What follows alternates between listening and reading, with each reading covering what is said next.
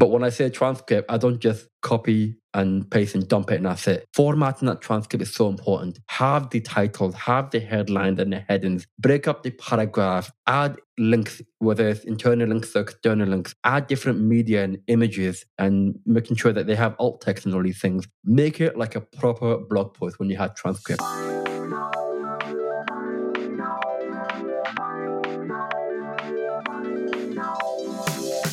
Welcome to the Audience Growth Podcast. I'm your host, Nikki Hutchison, and I'm delighted you're here. The Audience Growth Podcast exists to help you learn how to use organic marketing. That's marketing that costs nothing or very little to grow your business. Because far too frequently, small business owners spend lots of money on advertising without getting the results they were expecting and hoping for. Maybe that's happened to you, but it doesn't need to be that way. So every week, we dive into strategies to help you grow a business that's here for the long term. Sometimes on solo episodes and sometimes on longer guest episodes like this one. On today's episode, I'm chatting to deaf advocate Ahmed Khalifa, a fellow Edinburgher like me. Ahmed is a digital marketing strategist and creator of Hear Me Out C C. The C C stands for closed captions. And this is a place where hearing people can learn how to connect and engage with deaf people better. Ahmed is on a quest to make the world more deaf-aware and to better help bridge the gap between the hearing and deaf worlds. We also cover all sorts of marketing strategy conversations and social media in today's episode. So let's dive in. Welcome to the podcast, Ahmed. Oh, thank you very much. Thank you for the invite. You are so welcome. And I know that our listeners would love to hear, as would I, a little bit about your own hearing journey, because it hasn't been straightforward, has it? No, it hasn't. So it's quite hard to tell via audio, but I am deaf. I wear hearing aids. I'm wearing hearing aids as we speak under my headphones. Been like this, as far as I'm aware, since birth. So I don't really know any better apart from this way. And it comes with challenges when you have something like this, whether it is during social environments or educational or professional. It will come with a variety of challenges and barriers, which is avoidable in most situations. And I'm sure we'll talk about some of those in a bit. But it came with a lot of challenges for me if I want to have simply access, whether it's access to what a person is saying, access to video-based content, and sometimes audio-based content. I require some kind of adjustment for each of these in a certain way. Naturally, what I require will be different for another person. You know, someone might be more profound deaf than I am, but I've got my own requests for every type of content format. And it hasn't been easy, hence why I am on this quest to raise that awareness, but also to make people aware that there are a lot of benefits that come with being deaf aware and applying it to your business and your content. It's tough, and I hope everyone who is listening will help to play a part to bridge that gap. There's only so much I can do. So hopefully I can share some ideas and tips and stories about what people can do that can make a big impact for myself and so many other people. Excellent. So what are some of the most obvious things that people are missing in the main when it comes to accessibility in marketing? So many. I, I can create a dissertation about this. One of the big things I would say is that people assume that if you have content, website, whatever it is, if you make it accessible, it's not necessarily for a specific type of person or a specific dis- disability. It could actually have a knock-on effect to so many different areas. And in a lot of situations, those accessibility needs that you have met will also benefit people who are not necessarily disabled at all. And a simple example would be, how many times has yourself or a listener, they watch a video in silence, but they have the caption switch on? I'm sure we've all done that at least once. I depend on that, so I do all the time.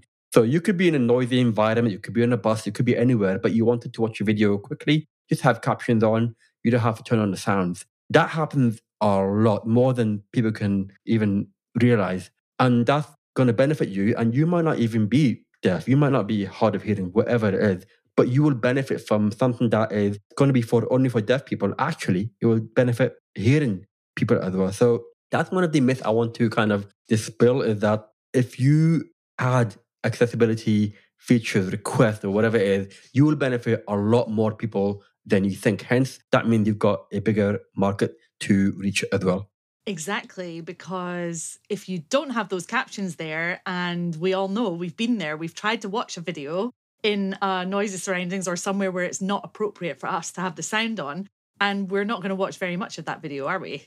Yep, exactly. I mean, you can think about a situation where a library, you know, you can't use videos in a large volume, or a waiting room somewhere if you're at a doctor's office, and it's just not appropriate. But you can still enjoy the content like everyone else, provided that the captions obviously are there in good quality. It's not auto-captioned. We'll come to that, I'm sure, as well. You will really benefit from it. So that's just one small example that I want people to realize it will benefit so many people, even yourself. So what are some of the accessibility issues that you've personally had to deal with during your career? Oh, yeah, here's another story. So if I talk about career, I tend to struggle in very noisy environments. So if we talk about going to conferences and the hallway chats or the social settings and the after party and whatever, I really struggle with communication because I just struggle to hear people. If it was a quieter environment, then that's totally fine in most situations. Again, there's still tweaks to be made. And that means I miss out. I miss out in social environments or social scenarios or just connecting with people. And we all want that. And that's quite tough.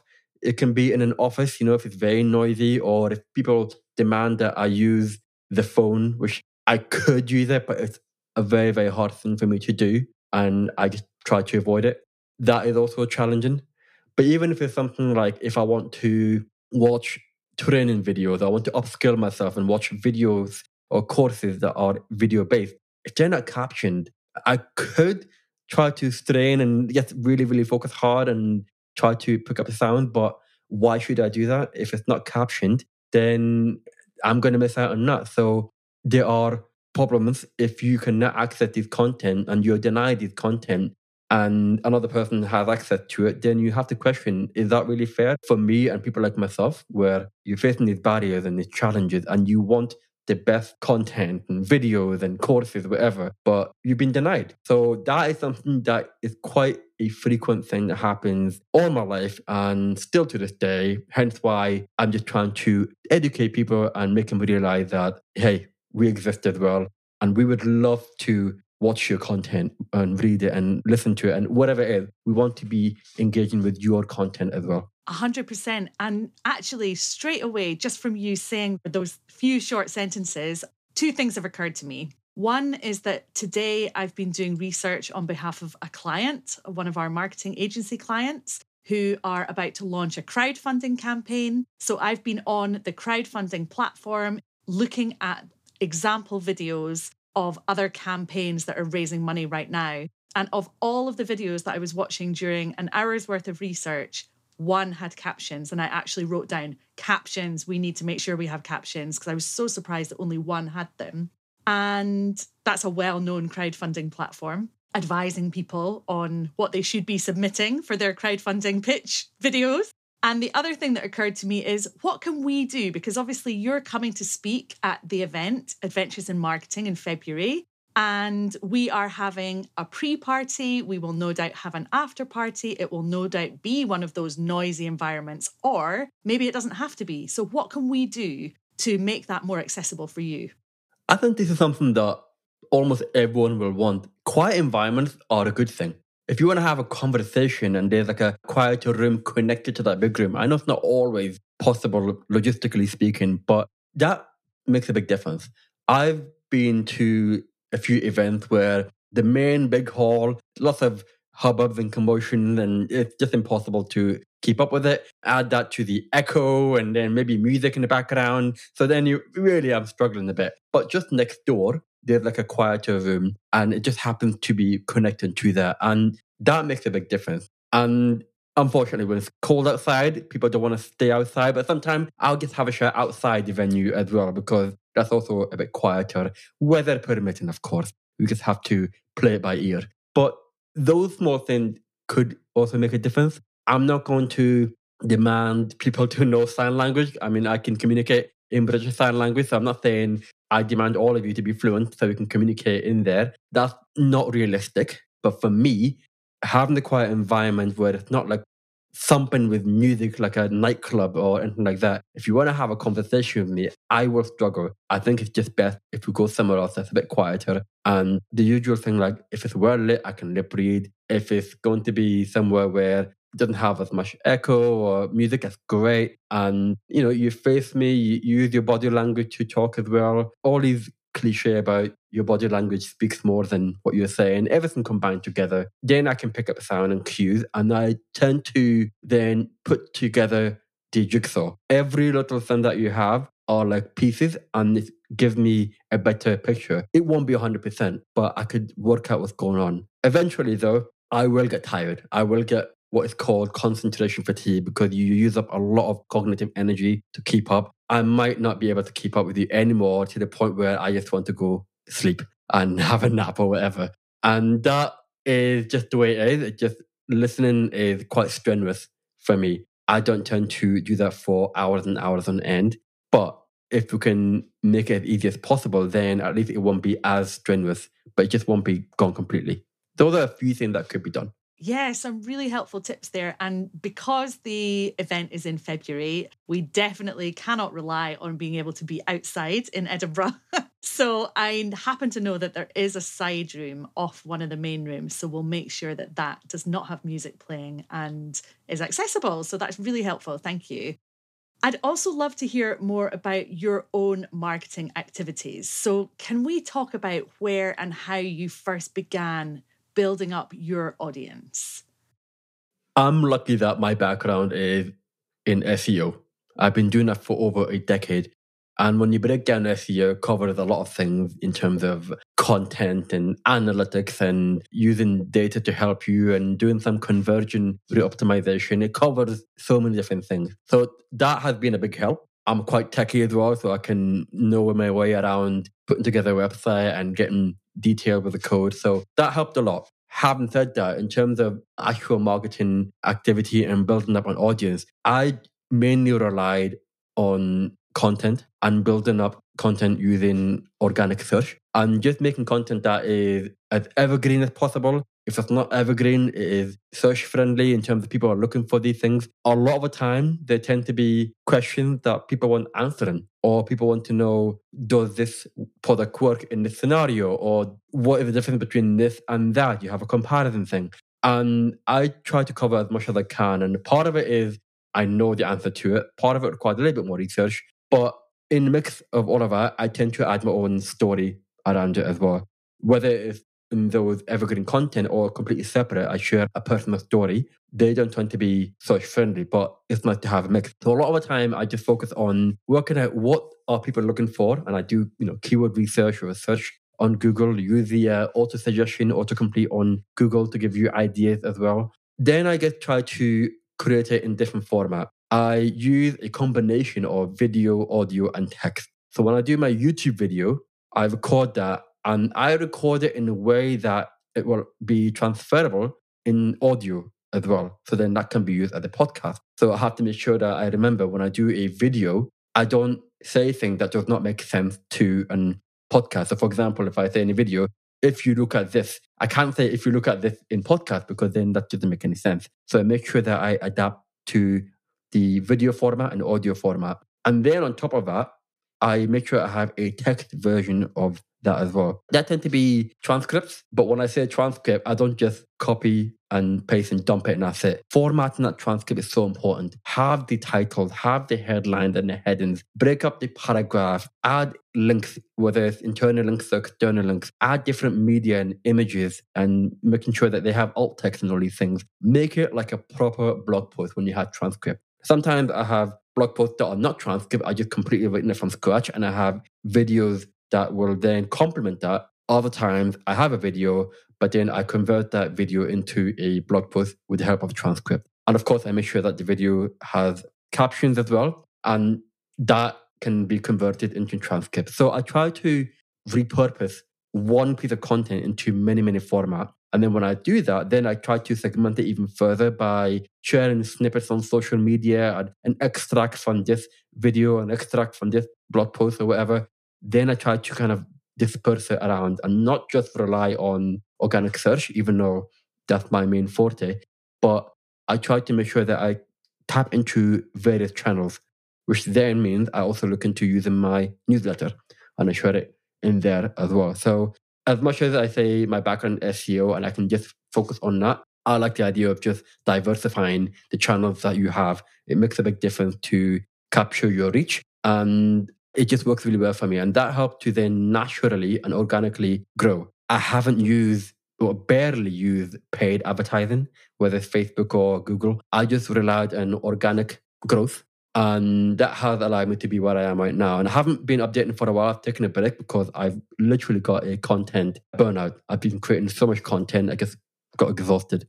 But that worked really, really well for me in the short and long term, to the extent where I've got content that are so evergreen, it's still attracting a lot of traffic today because people want answers to it. It could be as simple as, for me, for example, people want to know, what does it feel like wearing hearing aids? Okay, well, I've talked about that from my experience rather than saying, here's what everyone feels. And that works really well. And then another content that works very well is, what are the benefits of captions? And that is so evergreen that it's getting traffic all the time. So these are just a few snippets of what I'm doing. And I don't see why you can't apply that in your own business as well. Content is so, so important for building up your reputation, building growth, getting traffic, and building up your credibility. And it worked for me. So there's no reason why it wouldn't work for yourself as well. Absolutely. And I know that you were previously very active on YouTube, but it looks like recently you've made a bit of a switch over to LinkedIn. Is that correct?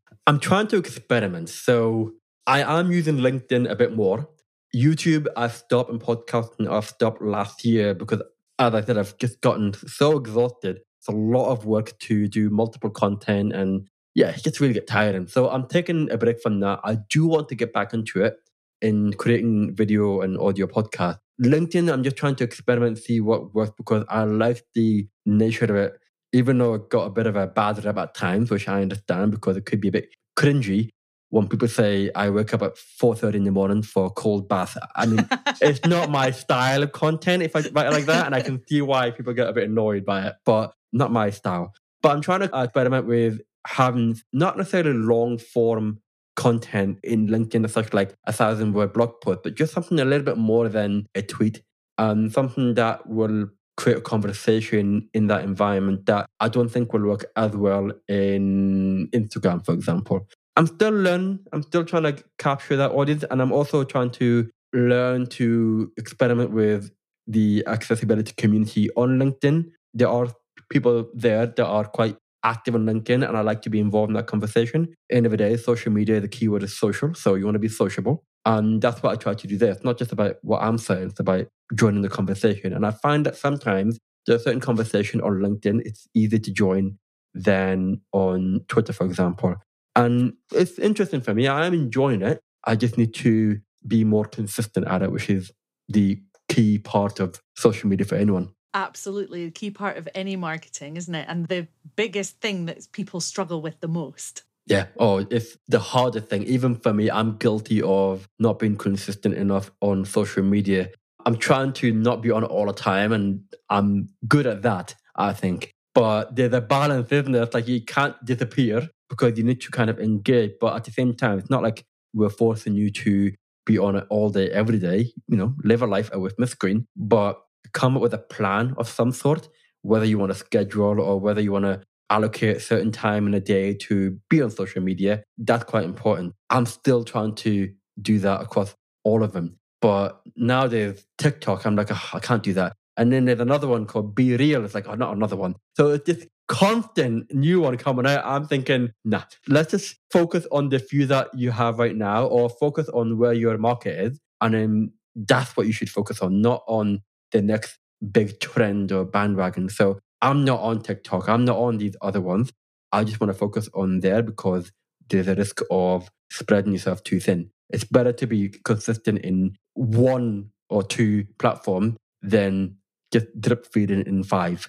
I could not agree with you more there. I read an interesting stat just talking about consistency, There was a LinkedIn algorithm report that came out. I'm sure you saw that a couple of weeks ago or a month ago. And one of the stats was that if you post a minimum of two posts a week on LinkedIn and then stop posting for more than a month, your first few posts when you start up again will get about thirty percent less reach than before. So what you said about making a plan and trying to schedule some content, I call it baseline content. So that if something happens and I do want to go off social media for a week, or, you know, I'm ill and I can't do anything, my baseline content is still going out there and I won't be punished. Although it's often the more spontaneous content that performs better, I find. How about you?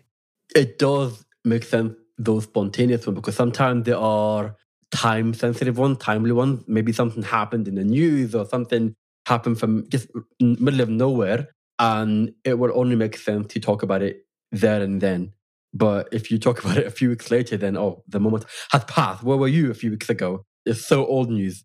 So you're right. You have to allocate time for a combination of something planned and scheduled, but you need to be there when something happens that's just trending in that instant moment. And that's also quite challenging. If you're in the middle of something, then it's like, oh, I want to join in that conversation about X. And I find that quite hard, because then you're just so focused on what you're doing and you're like, okay, I'm done for social media for the rest of the day. But then you want to just make sure you just keep an ear out for what's going on. Just keep on top of things. And then if you feel like you can contribute in a conversation on that trend, then fine, jump in. But if you're going to talk about that trend way down the line, yeah, it's not cool, is it? People will be thinking, moment has passed, mate. You need to come back. It's not a good look. No, it's not a good look. You need to get on a time machine and get back in there again. But that, that's the only option you have, really, which is not going to work. But it's hard work, isn't it? You need to try and keep yourself well informed so that you don't miss out on these moments in time or world events. And like you said, we can spread ourselves too thin as content producers on these platforms, but we can also exhaust ourselves just by consuming all of that content all of the time, can't we? No, definitely. I think there have been times where I just wanted to have a complete cut off from social media, even for a whole day, fine. But there were times where, you know, shock, horror, I turned off my phone. And, you know, do people do that anymore? I don't know. But I turned off my phone so that I just could not consume any more content or phone calls or whatever.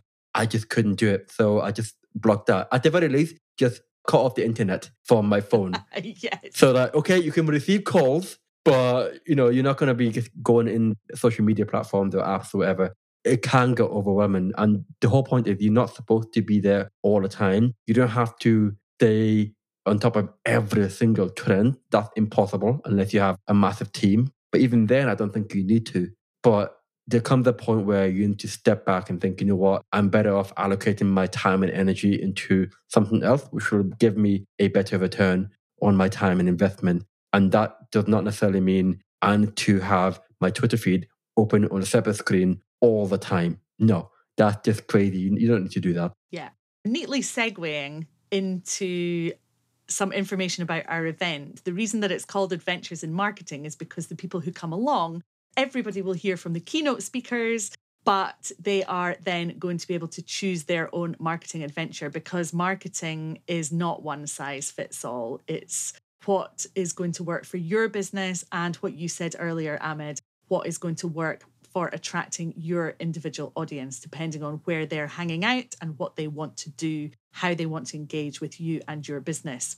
So if I can ask you to give our listeners a hint about what is coming up at your session at Adventures in Marketing, what can they expect if they're coming along to hear you speak? It will be interesting, I think, because I feel that it will be very different to what people are used to.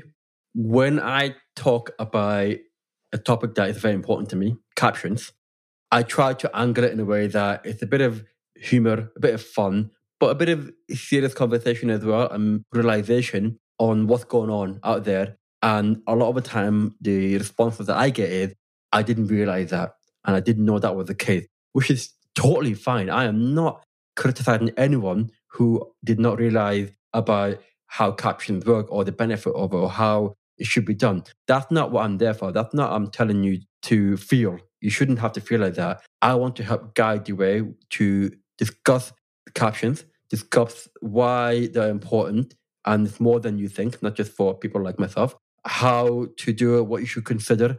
And the key word that I'm talking about is also what we say in the deaf community, corruption. And the reason we say corruption because auto caption is kind of jokingly titled as corruption. And it has their benefit, and I do think it has its place, but they are an absolute pain for me. I really dislike auto captions when they are used for recorded videos.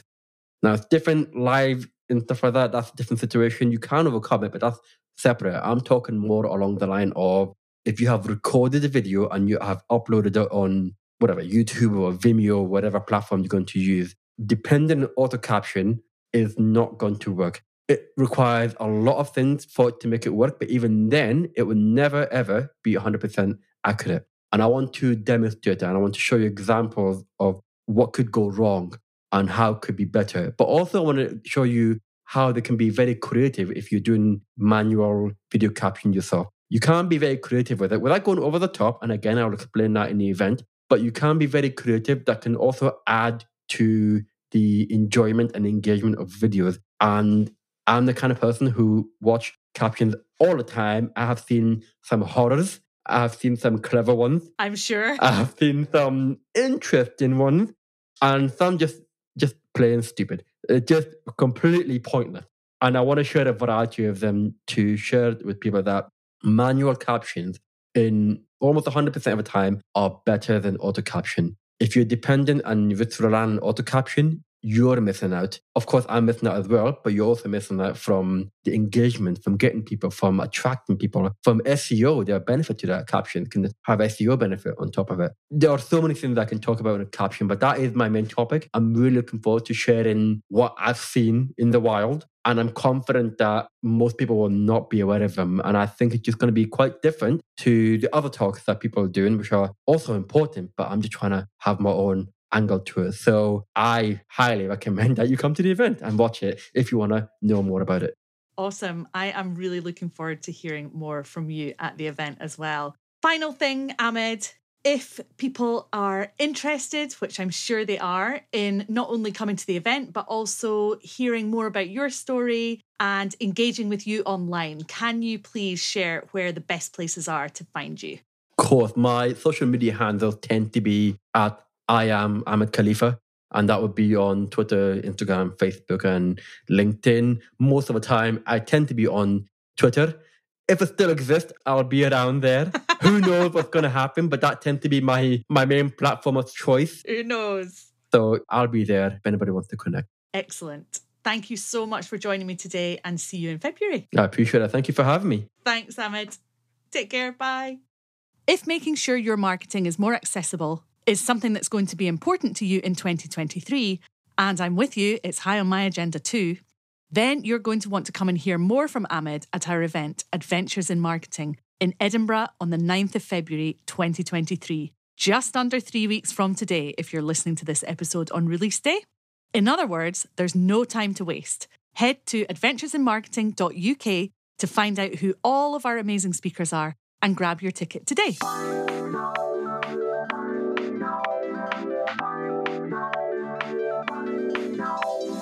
I'll be back next week for a conversation with another of our Adventures in Marketing speakers, voice actor, podcast producer and host, speaker, mentor and presenter, Ant McGinley. That episode will be published next week on Friday at seven a.m. I'll see you then.